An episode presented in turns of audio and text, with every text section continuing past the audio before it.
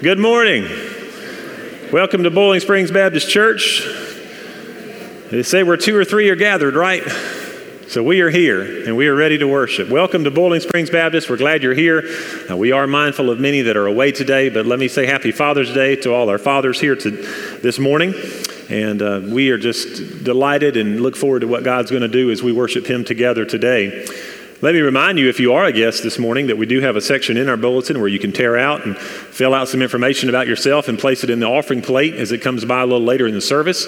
If you have prayer concerns, I invite you to write those on there as well and place those in the offering plate. We would love to be able to pray for you this week and to come alongside you uh, with the concerns that you might have. We have many activities that continue to take place here at Boiling Springs Baptist.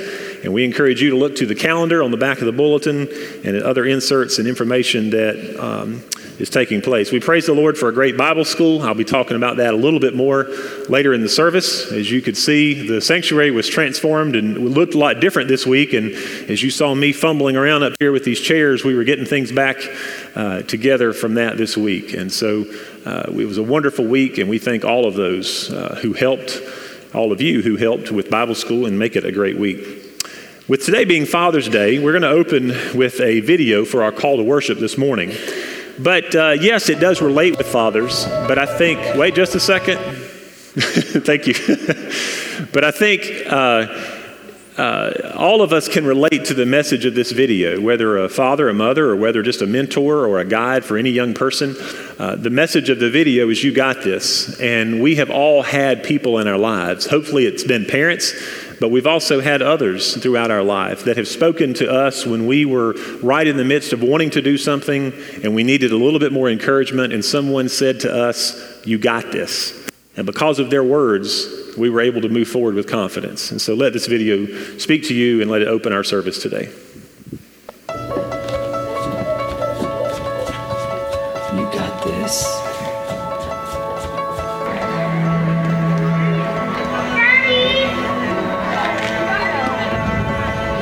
Got this. A hug might be good. You got this.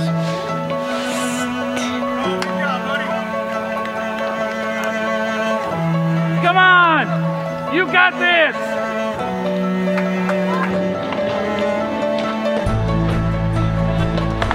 You got this. Dear Jesus,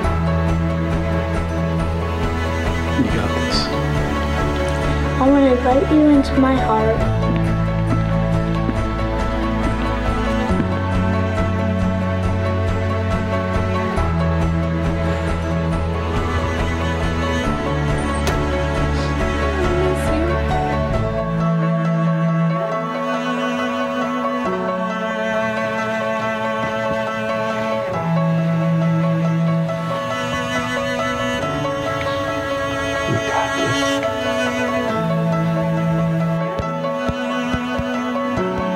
Douglas. They're ready for you.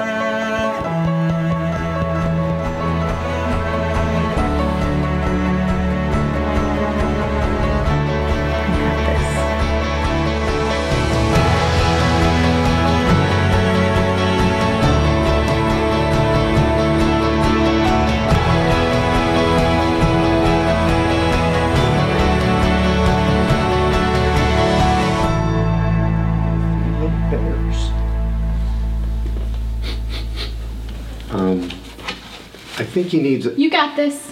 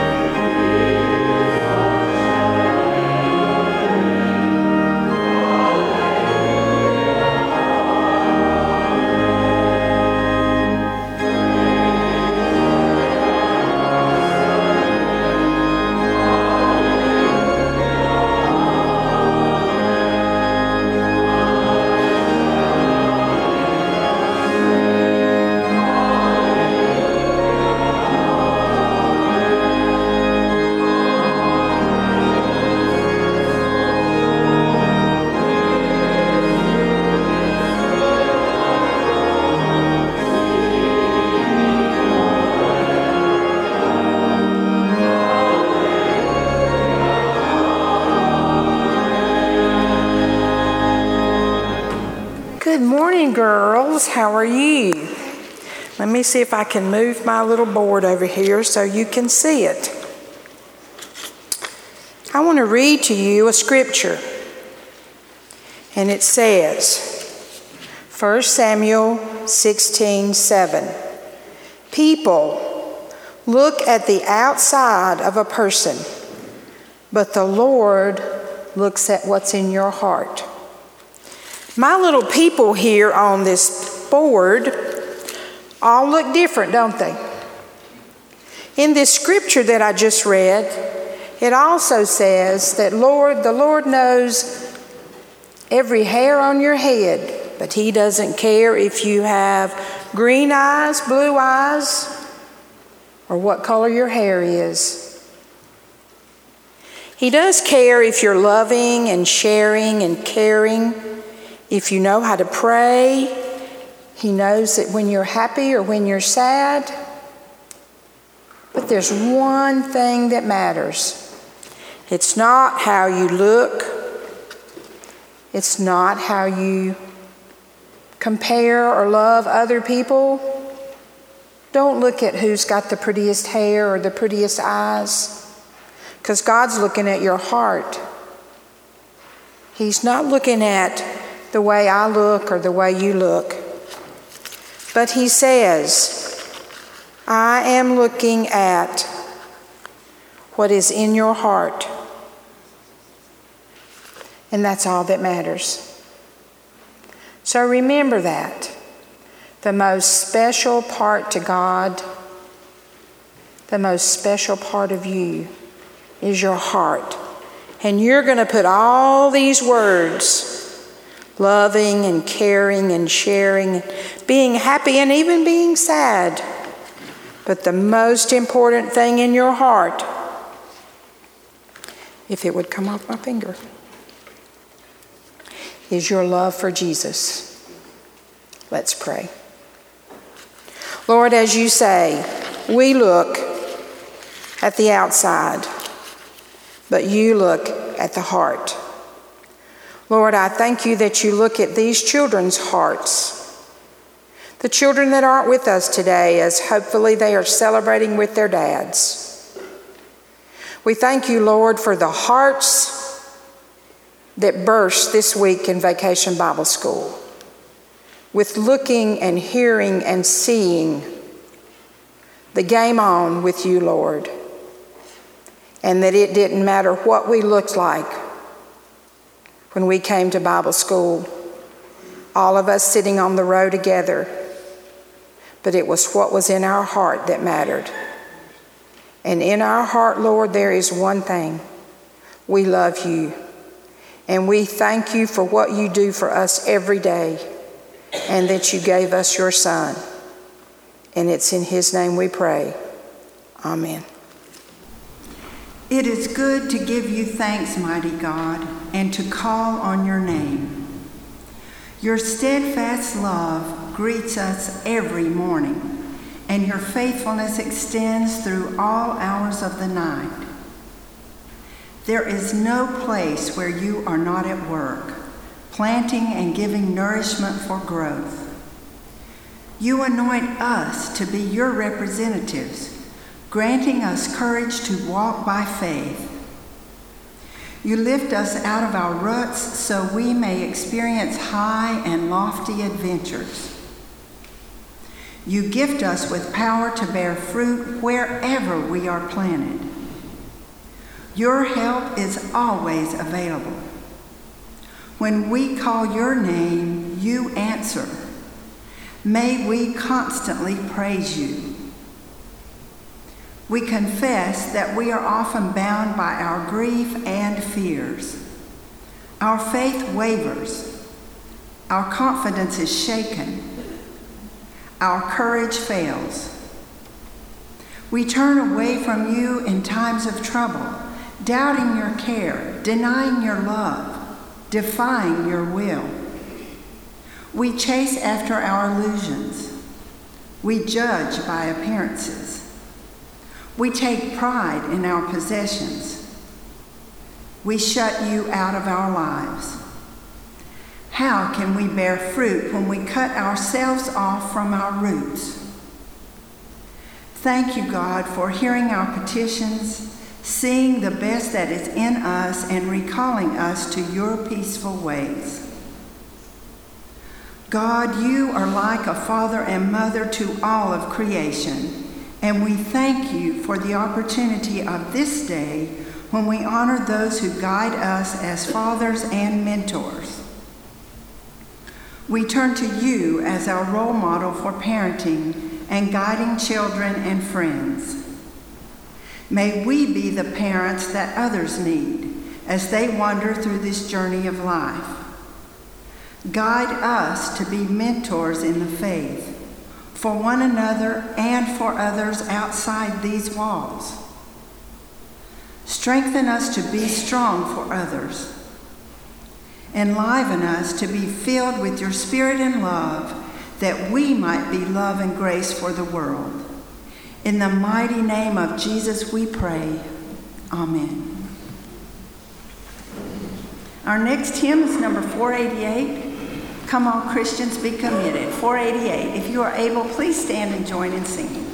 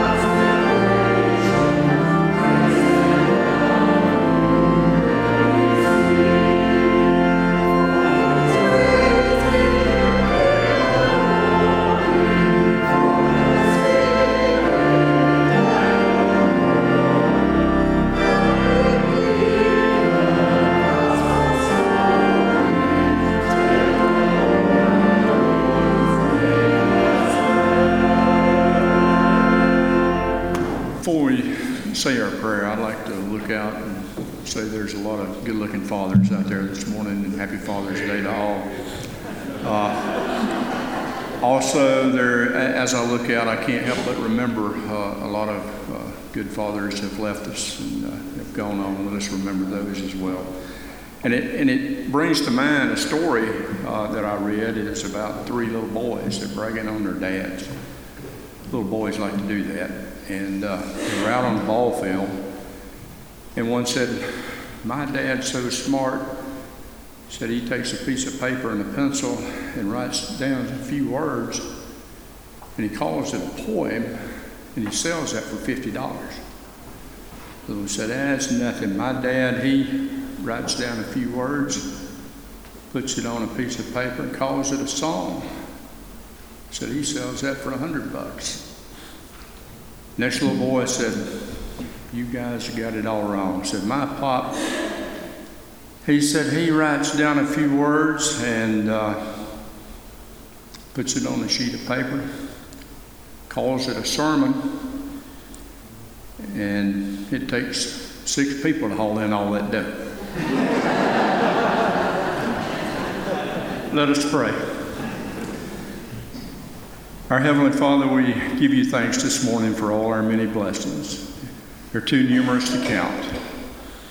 We thank you for our fathers uh, who are here or who have gone on. Uh, we, we, we miss those and uh, we miss the moments we had together. And, and Lord, we, we also thank you for this beautiful day, this beautiful Father's Day. May these gifts we collect today uh, spread thy word throughout all the lands, and may it be pleasing to you. We ask these things in Jesus' name. Amen. Walk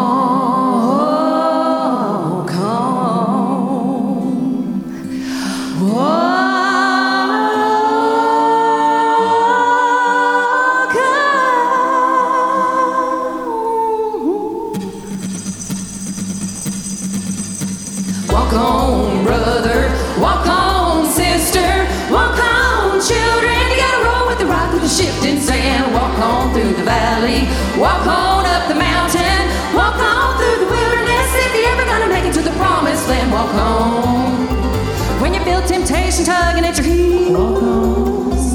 When the devil's at the crossroads trying to make a deal.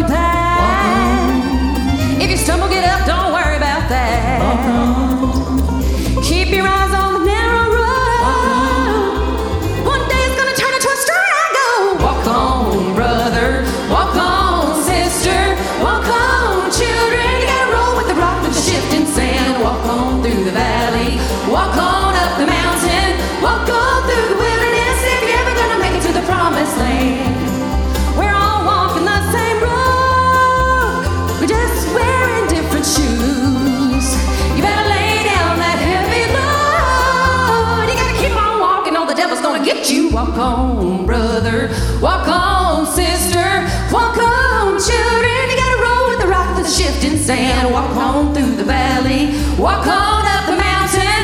Walk on through the wilderness. If you're ever gonna make it to the promised land, walk on, brother.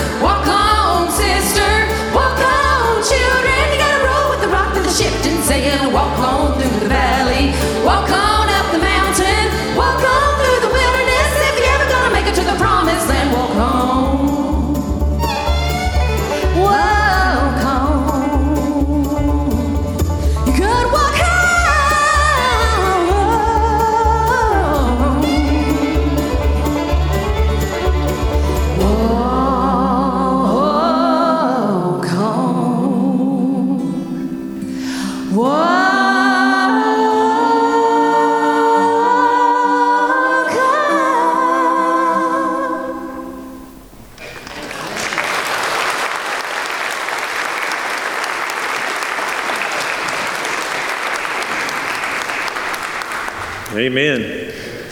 If you were dozing off before they got up, you're wide awake now. Um, thank you, Aaron and Jennifer. And how appropriate that message goes in with just our day to day lives when we get discouraged and somebody comes along and says, either you got this, or somebody may come along and say, walk on, keep going. You can't stop, no matter what's going on. If you do, you're giving up. And um, we certainly can hear those words from Moses and Abraham and from others to walk on and keep trucking and keep moving. And so, thank you, Aaron and Jennifer. I'm sure when uh, Sherry and Jean, mom and dad, told you guys first, you got this, they said, Yeah, we do. And they, they haven't stopped since. They've been walking on. So, thank you for sharing. What a great song this morning. Thank you. If you have your Bibles with you, or you can put your attention to the screen this morning, but we're in 1 Samuel chapter 15, the last two verses, and in the first 13 verses of chapter 16. 1 Samuel 15, beginning at verse 34. Samuel went back to Ramah. This is where Samuel was from. Let me add that in there real quick. But Saul went up to his house at Gibeah of Saul. Samuel did not see Saul again until the day of his death, for Samuel grieved over Saul, and the Lord regretted that he had made Saul king over Israel. Now the Lord said to Samuel, How long will you grieve over Saul, since I have rejected him from being king over Israel? Fill your horn with oil and go, and I will send you to Jesse the Bethlehemite. For I have re- selected a king for myself among his sons. But Samuel said, How can I go? When Saul hears of it, he will kill me. And the Lord said, Take a heifer with you and say, I have come to sacrifice to the Lord. You shall invite Jesse to the sacrifice, and I will show you what you shall do. You shall anoint for me the one whom I designate to you. So Samuel did what the Lord said and came to Bethlehem. And the elders of the city came trembling to meet him and said, Do you come in peace? And he said, In peace I have come to sacrifice to the Lord. Consecrate yourselves and come with me to the sacrifice. He also consecrated Jesse and his sons and invited them to the sacrifice. And when they entered, he looked at Eliab and thought, Surely the Lord's anointed is before him. But the Lord said to Samuel, Do not look at his appearance or at the height of his stature, because I have rejected him. For God sees not as man sees, for a man looks at the outward appearance, but the Lord looks at the heart. Then Jesse called Abinadab and made him pass before Samuel, and he said, The Lord has not chosen this one either. Next, Jesse made Shammah pass by, and he said, The Lord has not chosen this one either. Thus Jesse made seven of his sons pass before Samuel, but Samuel said to Jesse, The Lord has not chosen these. And Samuel said to Jesse, Are these all the children? And he said, There remains yet the youngest, and behold, he is tending the sheep. Then Samuel said to Jesse, Send and bring for me and send and bring him, for we will not sit down until he comes here. So he went and brought him in. Now he was ruddy, with beautiful eyes and a handsome appearance. And the Lord said, Arise, anoint him, for this is he. Then Samuel took the horn of oil and anointed him in the midst of his brothers, and the Spirit of the Lord came mightily upon David from that day forward. And Samuel arose and went to Ramah. God, I pray that you would add your blessing to the reading and to the preaching of your word today. Speak to each heart, speak to each life in the way in which we need to be spoken to today. God, we acknowledge that many things happen and take place in the course of a week. And Father, oh, how we need to hear from you today. Father, help us to see others the way that you see us and the way that you see the world. Bless each father here today. Encourage them, challenge them, convict us that we may walk in closer fellowship with you so we may, we may be the fathers and the mentors that others need. God, we love you. Thank you for your love, your great love for us. It's in Jesus' name we pray. Amen.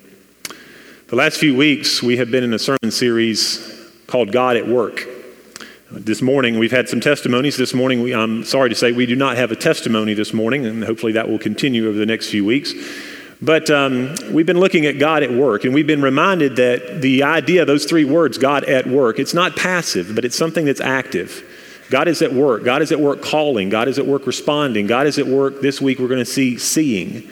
We're going to look at some others over the next few weeks. But the idea of God working is not something that's stale, it's not something that's inactive, but it's something that's active. He's, it's something that has taken place in your life this last week, and God will be working as we move into this next week and as we move uh, throughout our summer as well. God was at work this week in Vacation Bible School. As I mentioned earlier, we were in the process all weekend of kind of getting the sanctuary back together uh, in some semblance of order uh, because of our Bible school. But we had a great week. We had one young man who uh, the church has provided transportation for for years that has become very close to us. Um, and uh, he accepted Christ and put his faith and trust in Christ this week, and we praise the Lord for that. And we also had many other children who indicated that they're asking questions and they want to learn more about what it means to be a Christian. And so not only did we see God working in the children, but we saw God, I saw God as your pastor. It was great to be able to just kind of see and take in what was going on, but it was great to see God the way He was working in the lives of adults. There were some adults that had been teaching Bible school and active in Bible school for years that were uh, once again helping this year. And then there were some new faces this week that I think must have gotten the message you got this before we showed the video this morning because I could see this sense of cautiousness in them as they were working with the kids in Bible school, but yet this sense of confidence as well, like, I got this. And so I'm grateful for all of you who helped make our Bible school a great week this week. As we look to our text today, I love the title of an article that I read this week about this First Samuel text. It says, the article was titled, A Nobody That Nobody Noticed. A nobody that nobody noticed, in reference to David. David was the smallest and the youngest of Jesse's children, and the story leads us to believe that they almost forgot about David. Jesse, I mean, Samuel had to say, Are there any others? And they're kind of like, Oh, yeah, David is out in the field. It's almost kind of like he's an afterthought. I'm grateful that God sees not as you and I see and not as humankind sees. I'm grateful that God looks at the heart and not one's physical appearance. Having said that, now, one of the most obvious things about Keith McKinney, I feel I hesitate to even say this, but I feel like it's just kind of obvious. One of the most obvious things that um, I live with daily and for whatever reason, it seems like it's pointed out more at gas stations than anywhere, but it's my height. I'm standing in line to pay for my gas because you can't pay cash at the thing. And so if you want to pay cash, you got to go in. I hate going, going in the gas station, but if you go in and you got to you know, here, put 10 in, 20 in, 30 in, whatever it is. And as I'm standing there waiting on someone, either the person behind me, I'm like right behind them, and they turn around and, and then they kind of do this, and it kind of startles them to see this tall man behind them. But for whatever reason, I don't know why, gas stations seem to be the worst. It's, it's the, uh, you know, how tall are you? Did you play basketball? And all of this. Um, when I traveled with Baptist retirement homes for close to three years, I would go in strange church, not the people were strange, but different churches, churches that were strange to me, and speak on behalf of Baptist retirement homes. And because of what happened in the first few churches I went in after the service, how tall are you? Did you play basketball? I just open up my time to kind of break the ice and say, Good morning, I'm Keith McKinney, glad to be here today. Just want to get something out of the way. I did play basketball, and of course that everybody laughs, whatever. And then and then I can get that out of the way to avoid the 20, 30, 40, 50 questions afterwards uh, as people come by and, and, and greet me. But um, if we were acting out this story that we've read today in, in 1 Samuel, uh, I would play the part of the first son, Eliab, probably. I don't know about the strength part, but at least the tall part um, I've got. If we read Samuel 16, 5 through 7, let's read it again real quick. It says, uh, he said, he said, in peace I have come to the sacrifice to the Lord. Consecrate yourselves and come with me to the sacrifice. Uh, he also consecrated Jesse's sons. When they entered, he looked at Eliab and thought, Surely the Lord's anointed is before him. But the Lord said to Samuel, Do not look at his appearance or at the height of his stature, stature, because I have rejected him. For God sees not as man sees, for man looks at the outward appearance, but the Lord looks at the heart. You know, Scripture is clear in several places about not looking at one's outward appearance to determine success, worth, or value. In John, 20, John 7 24, Jesus himself says, Stop judging by mere appearances, but instead judge correctly. It's kind of like looking at every tall, big, strong guy and just assuming, oh, well, you played football. You know, and I'm, for all the guys that could fit that description here, I'm sure that you get that, you get that question. Paul tells us in 2 Corinthians 10, verse 7 and verse 10. In verse 7, he says, Do not look at outward appearances. And later in verse 10, Paul is quoting what others have said about him. Of 2 Corinthians 10 10, he says, His letters are weighty and forceful, but in person he is unimpressive and his speaking amounts to nothing. For those of you who have studied Paul and heard a lot of teaching that we've done here at the church on Paul, you may be mindful of that verse that Paul could be very bold in his letters, but yet in person, they said he is unimpressive and his speaking amounts to nothing. God used Paul in tremendous ways, and yet we read that his appearance was unimpressive and he wasn't the best speaker. The Reverend, the Reverend Dr. Martin Luther King Jr. is quoted as saying, many of you have heard this, that one day children will be judged not by the color of their skin, but by the content of their character. And what matters most is the heart. As we look to today's passage, one of the things that I pointed out earlier that serves as bookends for the passages that, we've read today is in 15, chapter 15, verse 34. It says, Samuel went to Ramah which was Samuel's main location. He would, he would tour around Gilgal and some other cities to judge and, and to speak on behalf of the Lord, but he would always come back to Ramah. That's what it says in, verse, in chapter 15, verse 34. And then at the end of today's passage, in chapter 16, verse 13, it says, once again, Samuel arose and went to Ramah. Both this passage and at least two of its actors, in other words, in virtually right where they started. Both Samuel and of course Saul, this is kind of in a this is a transitional passage here in Saul's story. It's kind of a break from what's going on from the narrative flow of King Saul rise and fall. A new king is being secretly anointed while one is still reigning and going down a dark path. More going, there's more going on here than meets the eye. Have you heard that saying before? That may be a dad saying. I don't know. I could have gotten into that this morning, you know, the, dad, the bad dad jokes, but I'll, I'll refrain. A new king had, um, a new king, and not just any new king, is anointed. And yet there are no speeches, there's no big party, there's no inaugural coronation ball, there's no grand coronation parade, there's no God save the king or hail to the chief. There's just Samuel went to Ramah. And then right back, in other words, to where he had started from chapter 15 and verse 34. The newly anointed David, too, seems to go right back to where he came from, back to herding, back to herding sheep.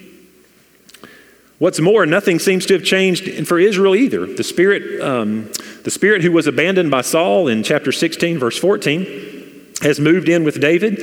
But our text, but our text in Saul is still Israel's sitting king, while David is Israel's anointed king, in whom the Spirit rests.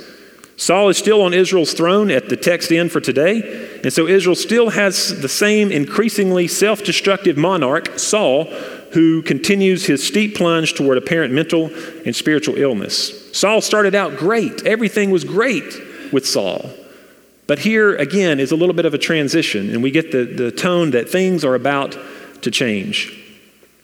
The text today reminds us, as our sermon series is titled, God is always at work or God at work 24 hours a day, seven days a week, 365 days a year, even when we can't see it.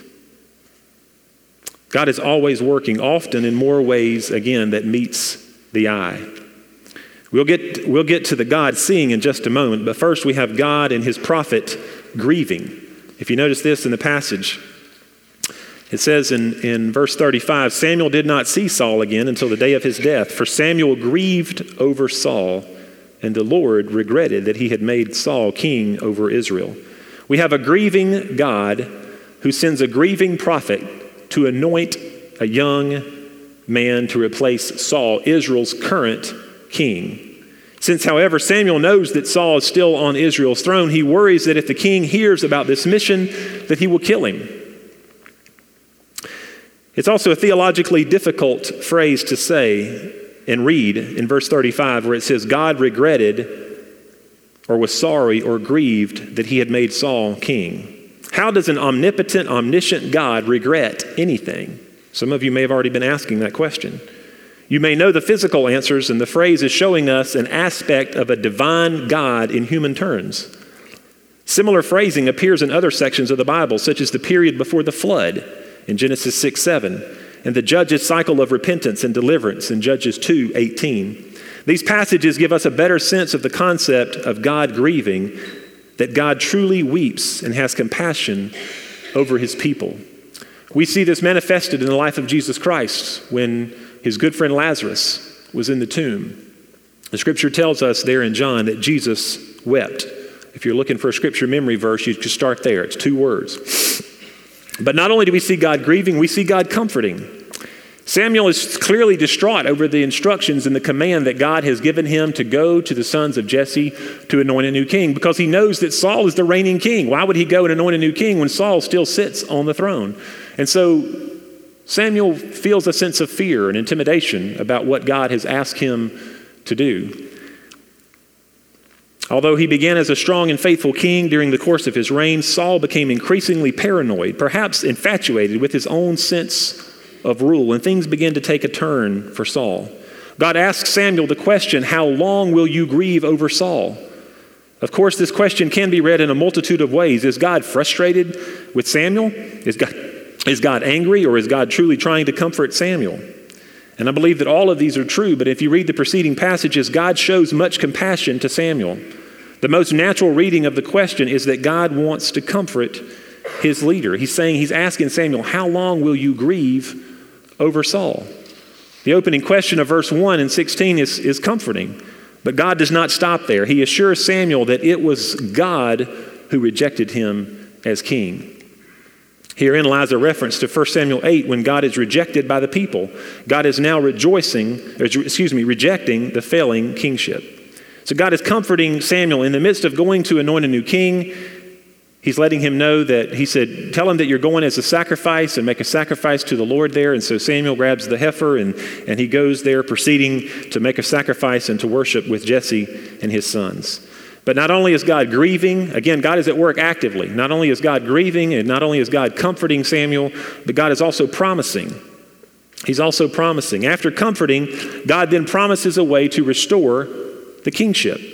By declaring that Saul was rejected, it presents a conundrum.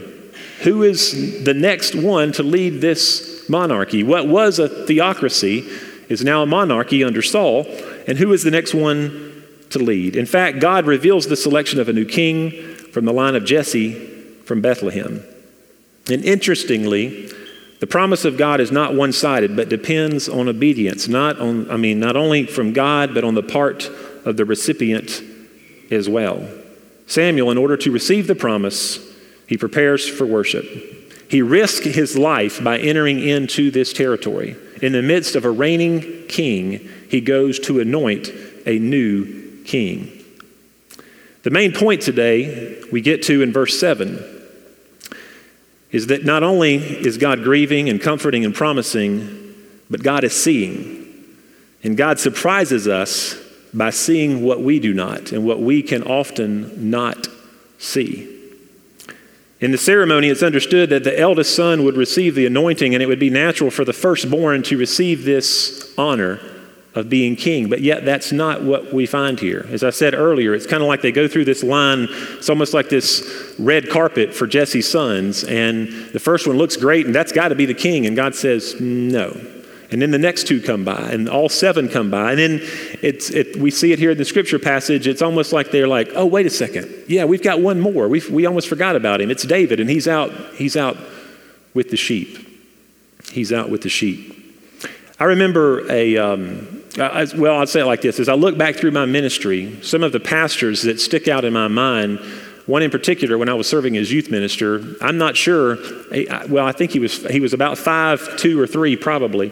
But I look back and, and many of the pastors that I served with, and I would often be in a church as a youth minister during the midst of an interim period. And I, I think I look back on that as God training me for what eventually I didn't know I would be doing, and that's being a pastor.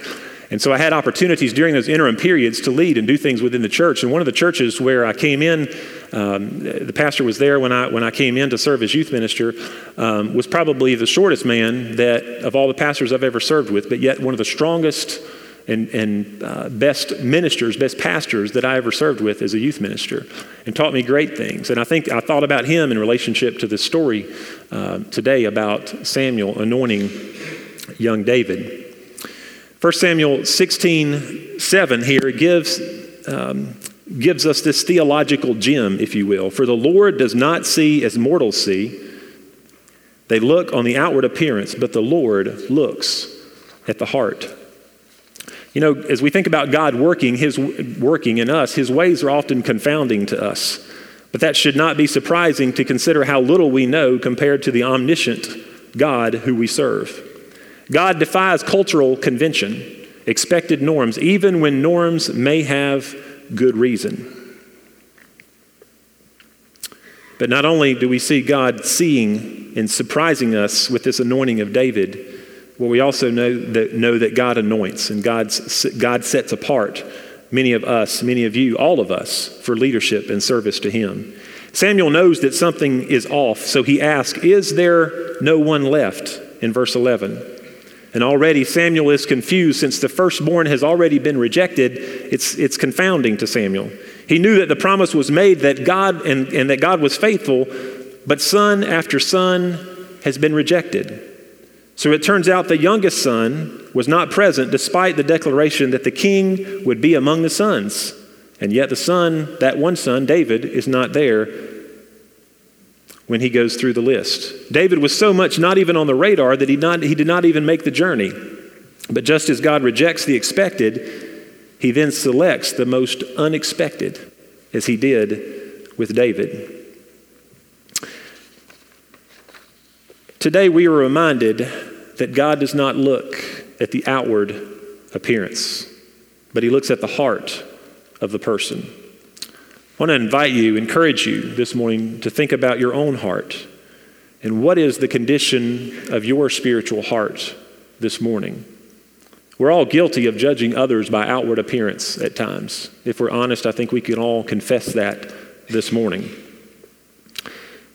For those who are on the edge of a first time commitment to Christ, or for those who are on the edge of recommitting their lives to Christ, or maybe responding to Christ in some new way. God may be speaking to you like the heavenly parent He is and saying what we heard earlier in today's service You got this. There may be some of you, and I'm convinced that there are certainly some in here this morning who, and some of you I've, I've talked with, where God is working in your heart. He may be calling you to some new service, something that uh, would be uh, out of the norm for you uh, a little different for you. Maybe, uh, maybe to use the word radical, you maybe you've, you have not stepped out and done these types of things in service to God before. But yet, I want you to know that God is speaking to you again, like that heavenly parent, and reminding you of what we saw in that video at the beginning of the service. You got this. I'm grateful that when I was young in high school and then even in college and beyond, as I felt God's call on my life and was asked to do new things, maybe it was preach for the first time, I wouldn't want to go back there again, or whether whatever it may have been, or going to visit someone who was in a very distraught situation, and I knew that I didn't know exactly what I needed to say. I'm grateful that I had other ministers alongside of me, pastors at the time, or other ministry friends who were saying to me, You've got this, Keith. You, you can handle it. You've got this. God is speaking to you this morning in the midst of challenging us, in the midst of reminding us not to see other people the way the world looks at one another based on height or stature or, or physical appearance, God is reminding us that He looks at our hearts. And when we think about this, it's radical. It's radical. It can change the way that we relate with God when you realize that He's not looking at our outward appearance, He's looking at our heart. And it can change the way we look at the world, the way that we look at family, and the way we look at our, our community and the world around us. Is the fact that God wants us to see others the way that He sees us. One of the things we can do when we see ourselves the way that God sees us and the difference we can make in the lives of others when we begin to see them the way that God sees them. It says, "Oh, um, what I meant to say is, oh, the things that we can that we can see, oh, the things that we can experience when we begin to see others the way that God sees us."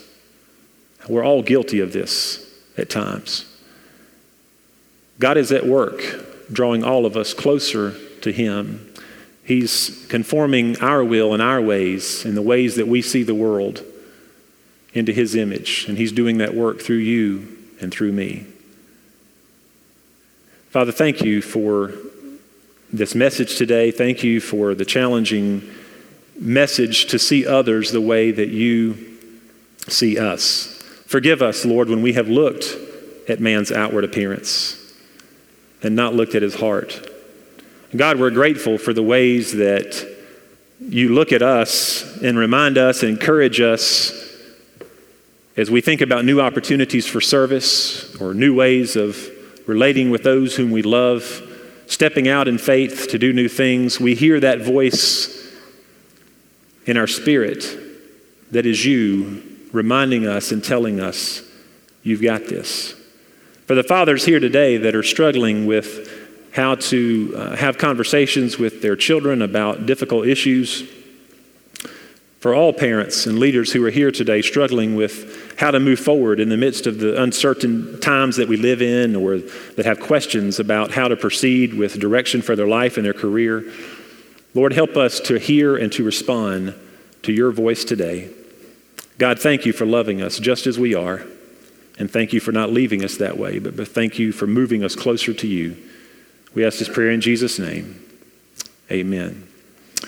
We're going to stand and sing together today, and uh, if the Lord has uh, spoken to your heart, you can uh, have prayer there where you are, or I would love to have prayer with you and would love to invite you to respond to the ways the Lord is leading and moving and working in you this morning. We're going to stand and sing hymn number 687. Would you bless our homes and families? If you're here today and desire church membership, I invite you to come and we can talk more about that. Let's stand together.